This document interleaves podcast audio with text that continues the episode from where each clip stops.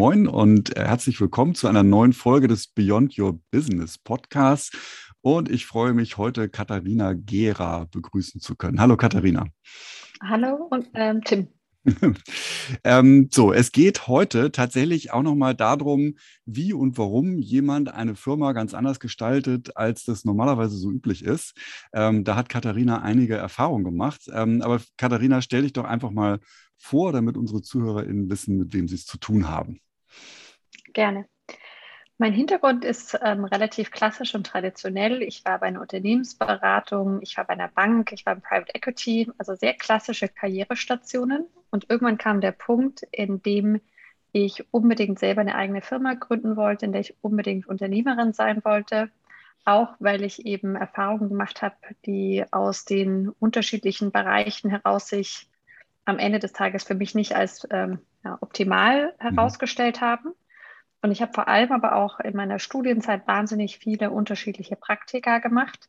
Ich war in unterschiedlichsten Organisationen, Firmen und Institutionen unterwegs und habe deswegen eine ganze Breite von Arbeitskulturen kennengelernt. Vom öffentlichen Sektor in die Forschung, in den Unternehmen, in eine Stiftung, in einen Verband.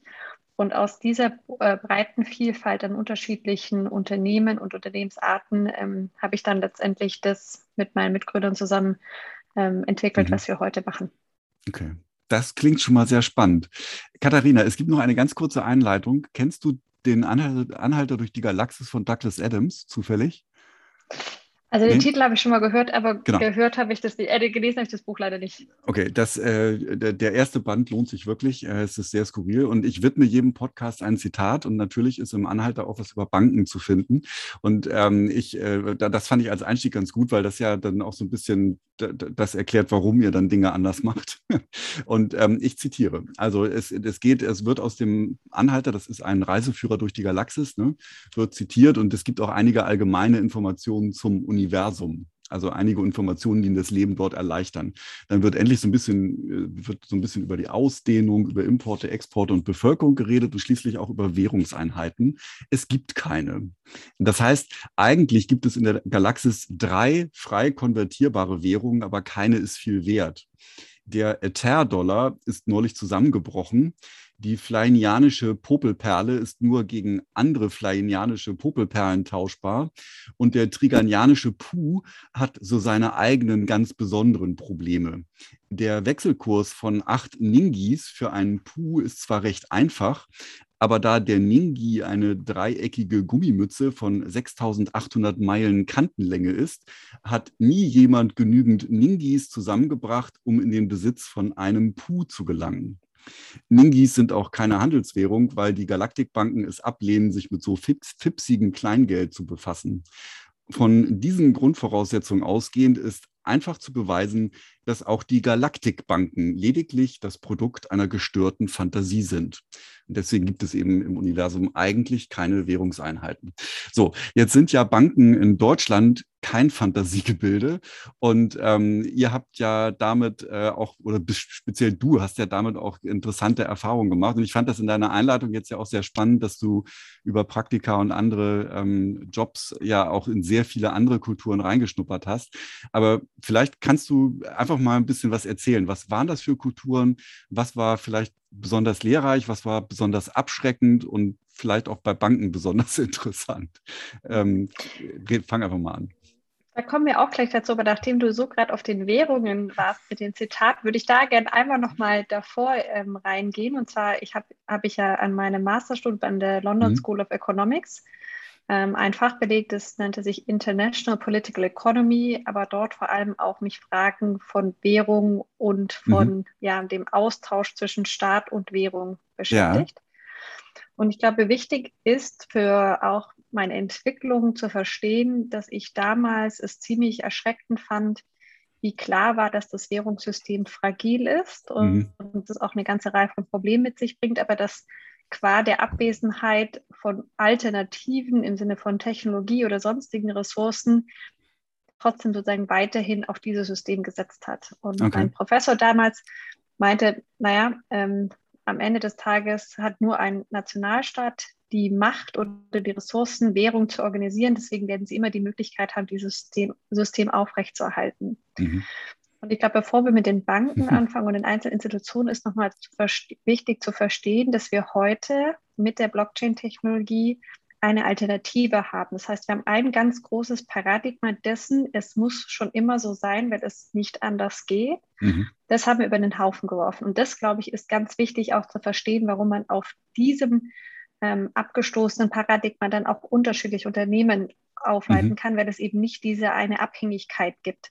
Mhm. Und so ein bisschen ist es, als zum ersten Mal die Bibel übersetzt wurde, und wir nicht mehr die Priester gebraucht haben, um das Latein zu übersetzen oder die Kirche, um es dann entsprechend für uns habbar zu machen, so ähnlich ist es, ist es heute mit Währungen. Das ist aus meiner Sicht eine Art Aufklärung. Und das ist, glaube ich, auch nochmal wichtig zu verstehen, dass wir nicht nur als Unternehmen uns ähm, in eine neue Ära begeben, sondern auch mit der Technologie, die Hauptgegenstand unseres Unternehmens ist, eben auch die Möglichkeit haben, eine ganze neue Ökonomie zu begründen. Und das ist, mhm. glaube ich, sind zwei Faktoren, die wesentlich miteinander verbunden sind. Ja, spannend. Aber dann erzähl doch mal ganz kurz, wenn das in zwei, drei Sätzen geht, was ihr denn jetzt aktuell macht, ähm, bevor wir dann auf das Wie nochmal kommen. Gerne. Ähm, Immutable Insight macht Echtzeitanalysen von unterschiedlichen Blockchain-Daten. Und mhm. Blockchains haben eine ganze Reihe von Eigenschaften, die dafür ähm, entscheidend sind und die auch eben diese Neuheit ähm, begründen. Das eine ist, dass man 100 Prozent der Daten hat. Wenn ich heute eine Aktie kaufe oder einen Euro besitze, weiß ich nie genau, wie viel Euros es gerade gibt und was die gerade tun. Wenn ich zum Beispiel einen Ether besitze, dann weiß ich, es ist einer von so und so viel Ether und es ist einer von so und so viel Transaktionen, die gerade stattfindet. Das heißt, ich habe das ganze Netzwerk auch gleichzeitig im Blick. Und ich habe auch die komplette Datenhistorie. Auch das ist etwas, was es sonst so nicht gibt. Und diese Eigenschaften unter anderem benutzen wir für eine neue Generation an Analysen und versuchen das dann in unterschiedliche Antworten ähm, von Anlageprodukten, aber auch für Markt. Ähm, Research oder für Risikoanalysen oder ähnliches zu machen. Also da gibt es ein ganzes breites Anlagefeld, aber die Grundüberlegung ist eben, mhm. ohne die Blockchain als Technologie gäbe es auch unsere Firma nicht. Mhm. Und wie machen wir das, um da jetzt sozusagen den Überblick äh, oder den, mhm. die Querverbindung zu machen? Die Blockchain-Technologie ist eine dezentrale Technologie. Ich brauche keine einzelne Bank und ich selber kann, wenn ich Strom und Rechenkapazität und Internetzugang habe, zu jedem Zeitpunkt, egal wo ich auf der Welt bin, Teilnehmer und Akteur in diesem Netzwerk sein. Mhm. Das heißt, das hierarchische Ordnungsprinzip, das ähm, eine Lizenz erfordert, das gewisse formale Anforderungen auch hat, die eine Bank unterliegt, der unterliege ich nicht, wenn ich in der Blockchain als ein Akteur, ein Teilnehmer sein will. Mhm. Und Dezentralität bricht damit eine ganze Reihe von wieder Paradigmen, die es davor eben gab. Und unter anderem deswegen sitzen wir zum Beispiel auch nicht alle in einem Büro. Mhm. Wir sind als Remote-Only-Company gegründet ähm, und gestartet. Jetzt fangen wir langsam an, ähm, tatsächlich auch mal ein festes Büro zu haben, aber der Großteil von unseren Mitarbeiterinnen und Mitarbeitern sitzt, wo auch immer sie gerne mhm. sitzen, wo sie am produktivsten sind. Mhm. Und das kann in Südspanien sein, das kann in Nordschweden sein, das kann südlich von München sein, das kann in Hamburg sein. Grüße an dich an der Stelle. und das ist, glaube ich, ein wesentliches Ordnungsprinzip, dass geografische Zusammenkunft genauso wie klassische Hierarchie in einer Bank für uns keine notwendigen Ordnungsprinzipien mehr sind. Mhm. Ja, das finde ich ja tatsächlich bei euch total spannend, dass ihr ja nicht nur inhaltlich geschäftlich ganz viel über den Haufen werft und anders macht und quasi da tatsächlich ja eine Speerspitze der neuen Geschäftsmodelle auf Basis von digital seid, um jetzt mal ganz platt zu sprechen, sondern ihr macht das ja auch vom Wie her sehr anders. Und ähm, was mich jetzt nochmal tatsächlich interessiert ist, was auch deine Erfahrungen in der traditionellen Welt waren, ähm, die dann ja auch inhaltlich, aber eben auch von dem, wie ihr eure Firma aufgebaut habt, dazu führen, dass ihr jetzt so seid, wie ihr seid. Also mhm. vielleicht kannst du da ja nochmal ein bisschen reflektieren über deine vergangenen Jobs. Mhm. Was vielleicht gibt es da lustige Geschichten? Gerne. Also ähm, ich habe das Glück an einer Stelle, dass ich tatsächlich in der Beratung begonnen habe, wo es einen klar vorgegebenen Karri Karriereweg gab, mhm. in dem ich zwei Dinge bevor ich sie gelernt habe, auch noch nicht können musste. Okay. Ich musste nicht um ein Gehalt verhandeln und ich musste mich nicht um Beförderungslogiken kümmern, weil mhm. es gab einen klaren Pfad mit so und so vielen Jahren in so und so viel, in der so und so viele Performance-Klasse macht man den nächsten Schritt und damit einhergeht auch ein standardisiertes Gehalt. Mhm. Das heißt, bevor ich den Fuß in eine Bank gesetzt habe als Mitarbeitende, hatte ich diese beiden Hauptachsen einer deutschen Karriere, sage ich mal, nicht gelernt, mhm. weil ich einfach qua System in diesem System groß geworden bin. Mhm. Und dann kam ich in eine Bank und dann habe ich gelernt, dass das zwei ganz wesentliche Punkte sind, die mir trotz aller ähm, erfolgreichen sozusagen Karrierestarts noch nicht ähm, untergekommen sind. Mhm. Nämlich die ganze Frage, wie überlebe ich eigentlich in Hierarchien, in dem es nicht einen Standardweg nach oben gibt, sondern in der ein Weg nach oben mit einer Verdrängung einhergeht. Das heißt, es gibt eben weniger Stellen auf der nächsten Ebene Mhm. Und entweder muss einer dort gehen oder gegangen werden mhm. oder ich schaffe es tatsächlich, mich in irgendeiner anderen Weise in einem anderen Ort der Firma, wo was anderes äh, frei wird, ähm, hochzunehmen. Aber ich habe nicht qua meiner eigenen Leistung mehr oder weniger einen Automatismus, dass es dann automatisch nach oben geht. Mhm. Und die Art von Komplexität, von Hierarchie, von, ich sage jetzt mal bewusst Spiel, Mhm. Die hatte ich noch nicht gelernt. Ähm, ich hatte dann ein bisschen den Vorteil, dass ich als Vorstandsassistentin diesen direkten Wettbewerb auch erstmal nicht hatte, sondern den mhm. beobachten konnte, so ein bisschen aus einer Seitenrolle. Mhm. Ich kann mich aber noch gut daran erinnern, wie absurd ich den fand. Okay. Und dieser Gedanke, der sich mir da immer aufgetragen hat, what a waste of time. Ja, also mhm. wie viel in einem Konzern in so eine Hierarchie dann drauf geht, ja. entweder sich selber zu positionieren oder einen anderen nicht zu positionieren oder, wie man so schön in der Konzernsprache sagt, über Bande zu spielen, dass mhm. irgendein anderer für einen etwas tut, im positiven wie im negativen Sinne. Und all diese Logik, die dann sozusagen so einem hierarchischen Pyramideprinzip unterliegen, das fand ich schon irgendwie absurd. Mhm. Insofern habe ich versucht, mir dann eine Logik zu finden, in der man über Brain und Leistung doch wieder äh, mehr beeinflussen kann und bin dann im Private Equity gelandet, auch in einem jungen Private Equity Unternehmen, in dem ganz klar war, sozusagen, da gibt es noch einen höheren meritokratischen Anteil. Wenn du einen Deal machst, der dann messbar ist, dann mhm. hast du einen Track Record qua Prozentangabe deines Returns. Mhm. Und das hat dann wiederum eine relativ einfache, bestechende Logik, die diesem ganzen Spielcharakter einer Konzernkarriere widerspricht. Und dann gab es eben, hast du den Deal gemacht? Ja, nein. Wie viel mhm. bringt der Deal? Und damit hast du zwei eindeutige Kriterien, die dann wiederum sozusagen es einem auch ermöglichen, nicht unbedingt selber wieder in dieses Spiel einzusteigen. Und das war für mich eine ganz wesentliche Erkenntnis. Mhm. Und ähm, aus der Logik heraus bin ich dann aber eben doch nochmal auch zu der Erkenntnis gekommen und trotzdem ist man in einer Abhängigkeit des Angestelltseins und dann ähm, kam nach ein paar Jahren ähm, die Erkenntnis, dass im Grunde genommen mein Autonomiebedürfnis, sprich auch meine Unfähigkeit in diesen Hierarchien zu leben, eigentlich dazu zwingt, letztendlich dann ähm, auch Unternehmerin zu werden. Mhm. Punkt, mach ich mal. okay, aber das ist jetzt ja ganz spannend. Ich meine, jetzt bist du quasi auf der anderen Seite. Ne? Hast du natürlich auch die Erfahrung als äh, Arbeitnehmerin gemacht. Und wie ich ja gelernt habe, macht ihr jetzt ja trotzdem Dinge anders. Also ihr sitzt ja jetzt nicht nur verteilt, sondern es sind ja auch andere Dinge anders. So, und das würde mich jetzt mal interessieren, was ihr da wie macht. Ähm, vor allen Dingen ähm, seid ihr ja auch in der Branche unterwegs, beziehungsweise habt ihr viele Mitarbeitende, die ja ähm, also äh, Data Analysten beziehungsweise ITlerInnen sind. Ne? Also das ist ja eine rare Spezies und jeder will die haben und im Moment verrenken sich ja alle und um die zu kriegen. ähm, und vielleicht könnt ihr da ja eine ganz spannende Antwort liefern. Gerne. Ähm, also ich glaube, wichtig ist auch nochmal ähm, einen kleinen Zwischenschritt zu machen, zu verstehen, mhm. dass wir im Gründerteam drei sehr unterschiedliche Profile haben. Mhm. Und ich habe das von Tag an, Tag 1 an extrem geschätzt ähm, und äh, mag die beiden einfach auch sehr, aber eben auch in, in der Unterschiedlichkeit, in der wir sind. Mhm. Also eine hat eben eine lange Karriere an der Universität gehabt, mit allem, mhm. was dazugehört im öffentlichen Sektor ähm, hier in Deutschland. Mhm. Und ähm, meine andere Mitgründerin, die Kiki, kommt aus einem ganz anderen Kulturkreis, kommt aus Südkorea und hat damit natürlich auch ihre ganz eigene Sozialisierung mitgebracht. Mhm.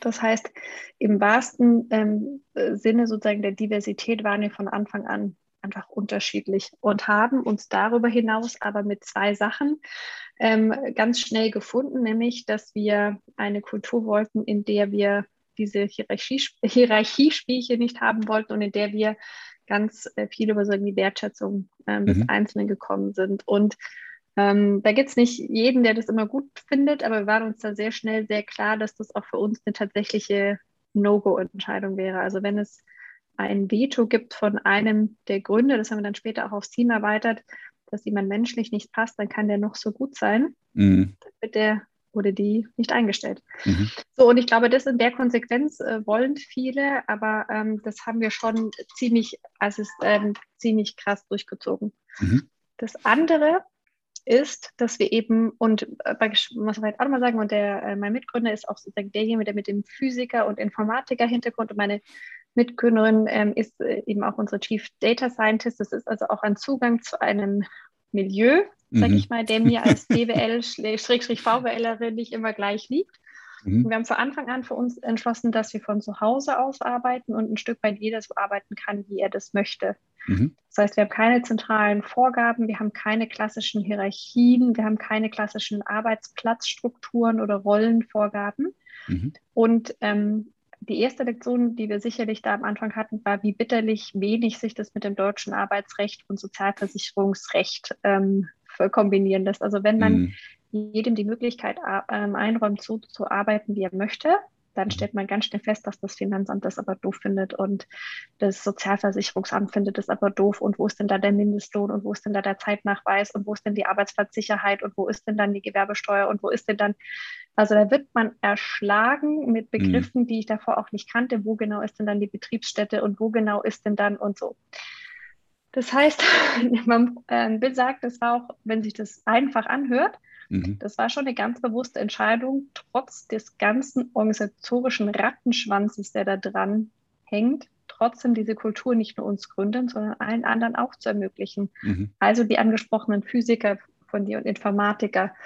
Und gerade in der Corona-Zeit, in der Leute dann sich angewöhnt hatten, dass man viel über Video zu machen, äh, machen kann. Wir waren schon immer remote-only, auch vor Corona. Wir haben schon viel über Zoom gemacht, auch schon vor Corona. Das heißt, jeder hat bei uns den Arbeitsplatz, den er sich so gestalten kann, wie er das möchte.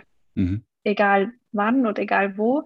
Es gibt natürlich gewisse gemeinsame Zeitfenster wie Teamcalls, in denen wir zusammen sind, aber im Grunde genommen ist es etwas, wo jeder, der die eigene Motivation und die eigene Disziplin hat, und so wählen wir dann auch unsere Mitarbeiter aus, im Grunde genommen sein eigenes, ähm, sein eigenes Alltagsmanagement komplett in der Hand hat. Und mhm. das ist eben etwas, wo ähm, wir den Mitarbeitern höchst, höchstes Maß an Autonomie ermöglichen wollen und im gleichen Atemzug auch natürlich schon allein wegen unserer Wettbewerbsfähigkeit dann auch ein Höchstmaß an Effektivität uns versprechen, weil wir eben glauben, dass am Ende des Tages die Mitarbeiter und Mitarbeiterinnen, die so arbeiten, tatsächlich auch auf andere Ideen kommen, mhm. ähm, begeisterte dabei sind und ähm, sich wohler fühlen als in einer ähm, Coffee-Kultur, in der man um das Spiel wieder zu spielen, ähm, ja. praktisch um seine eigene Position zu sichern, dann Zeit investieren muss. Mhm. Wie viele Seiten ihr jetzt in der Firma? 26. Mhm.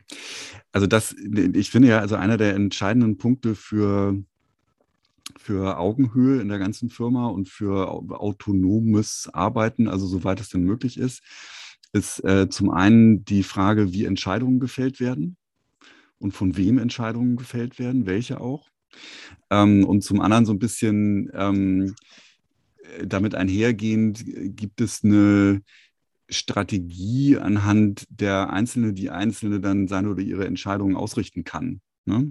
Das sind für mich immer so zwei Punkte. Also häufig gibt es ja, also wenn Unternehmen agil werden wollen, ähm, dann gibt es irgendwie Pseudo-Entscheidungsspielraum und ähm, keine Ahnung, keine Strategie im schlimmsten Fall. und äh, im, im, besten Fall ist sich eben das Management darüber klar, was es an Autonom also was an Entscheidungsgewalt abgibt sozusagen und gibt auch eine gute Strategie vor, die eben dann das Wachstum ermöglicht. Wie, wie ist das bei euch geregelt? Wie, wie macht ihr das? Mhm. Ähm, also ich glaube, bei, im Alltag ist es bei uns klarer, als es jetzt im klassischen Strategieprozess ist, weil du mhm. natürlich mhm. immer in der sag mal, Unternehmensphase, in der wir sind, wo du auch mit Investoren sprichst und dich damit mhm. so schon auf ähm, sag mal, Meilensteine im engeren Sinne mhm. ähm, committen musst, ist natürlich ein Teil davon schon mhm. festgegeben. Aber die Frage ist, ein Stück weit, wie kann jeder Einzelne ähm, darin teilhaben und wie offen ist das Ganze oder wie strikt ist auch eine, eine Rollenvorgabe. Mhm. Und insofern haben wir keine klaren Rollenvorgaben mhm. und ähm, sozusagen setzen ganz viel darauf, dass die äh, Mitarbeiter, wie wir es nennen, den Sense of Ownership haben. Und mhm. wenn ähm, wir ins Gespräch gehen, haben wir eigentlich immer zwei Punkte, die wir machen. Das eine ist eben dieses Sense of Ownership. Wenn du mhm. auch der Entscheidungsträger bist, wie entscheidest du? Mhm. für die Firma und dann für dich, aber im Wesentlichen eben auch für die Gruppe. Mhm. Und das zweite ist das Thema, ähm, wie, woran orientieren wir uns oder was ist sozusagen die Vorgabe und die große Vorgabe von meiner Seite ist immer, ich bin ein Riesenfan von Carol Dweck und The mhm. Growth Mindset. Mhm. Und es geht aus meiner Sicht immer nur um die Entwicklung. Es gibt nie ein Gut oder es gibt nie ein Schlecht, sondern es geht immer um das Lernen an sich und jede Erkenntnis, die wir haben, ist eine Erkenntnis, ähm, die wichtig ist und die einen Wertbeitrag hat. Und es gibt aus meiner Sicht die Achse Qualität und es gibt die Achse Geschwindigkeit. Und das sind die beiden ähm, miteinander konkurrierenden Prioritäten, die wir haben. Und dann eben darauf ausgelegt, dass wir uns ähm, ständig verbessern ähm, können, ähm, dass es nie die Logik gibt, jetzt bin ich fertig, gleichermaßen sozusagen reduziert es aber auch nicht den Fortschritt, auch wenn es mal vermeintlich ist, man in die falsche Richtung gegangen ist, in einen sozusagen, ja, verachtenden Ton. Und ich glaube, das ist das ganz mhm. Entscheidende, dass dadurch, dass die Leute sich selber sozusagen auch als äh, Miteigentümer auch qua der Vergütungsstruktur fühlen mhm. und dann sozusagen Qualität und Geschwindigkeit als zwei miteinander in Konkurrenz stehende Faktoren verstanden werden, man dann eben auch ähm, leichter sozusagen auf eine eigene Priorisierungslogik kommt und das, glaube ich, ist ja das Kernstück für mich in der Autonomie. Wer priorisiert eigentlich? Mhm. Zu welchem Zweck? Mhm. Und das ähm, ist, glaube ich, dann automatisch, dass die Inhalte dann schneller in den Vordergrund stehen, weil die anderen beiden Punkte, ich muss mich ja eben nicht um Aufstieg und um mhm. Gehalt, wie ich eingangs gesagt habe, kümmern, sondern ähm, das ist sozusagen in der Logik dann schon angelegt und setzt dann dafür Ressourcen frei, um sich auf die Inhalte ja. zu fokussieren. Okay, wenn ich es richtig verstanden habe, dann priorisieren die Mitarbeitenden selber für ihr Arbeitspaket in Abstimmung mit den anderen. Ja. Genau. Und das ist halt immer, hat natürlich auch viel mit Austausch zu tun. Also wir sagen jetzt nicht einfach, Klar. das ist es und das ist es nicht. Aber ähm, mhm. einfach zu sagen, nee, ich sehe das so, wie siehst du das? Mhm. Und ähm, in der Remote-Only-Welt mhm. kann ich gar nicht den Anspruch haben, zu wissen, was wirklich los ist. Mhm. Ja. Ähm, was natürlich mh, hm, ein anderer Effekt ist, und das ist etwas, was mir dann wiederum wichtig ist, ein bisschen ein Auge drauf zu haben und eben nachzuholen, die Arbeit fließt dahin, wo sie gemacht wird. Das ist ja eines der schönen Sprichworte und das ist in solchen Organisationen noch mehr der mhm. Fall. Mhm. Ja. Mhm. Und ähm, zu sagen, es gibt eine Tendenz, dass ähm, ein, zwei immer wirklich ähm, ganz entscheidend bei allem dabei sind und trotzdem gleichermaßen die auch nicht zu sehr zu, zu Flaschenhälsen zu machen. Ähm, das ist also nochmal so ein bisschen die Kunst. Auch ein dezentrales Netzwerk hat ja, ist mhm. ja nicht gleich, mhm. sondern hat Schwerpunkte. Mhm. Und diese Balance, die sonst vielleicht einfach durch Hierarchie gelöst werden, die gilt es ja trotzdem zu führen und zu managen. Ja. Und das ist, glaube ich, ähm, dann das, was auf der anderen Seite für mich persönlich eine Herausforderung ist, und ich glaube, vielleicht ein Punkt ist mir nochmal ganz wichtig zu machen. Ganz oft werde ich gefragt, ja, aber ähm, das hatte dann mit Leistungsfähigkeit nichts zu tun oder was bedeutet das für eure Wettbewerbsfähigkeit? Mhm. Ich glaube, dass das ein totaler Druckschluss ist.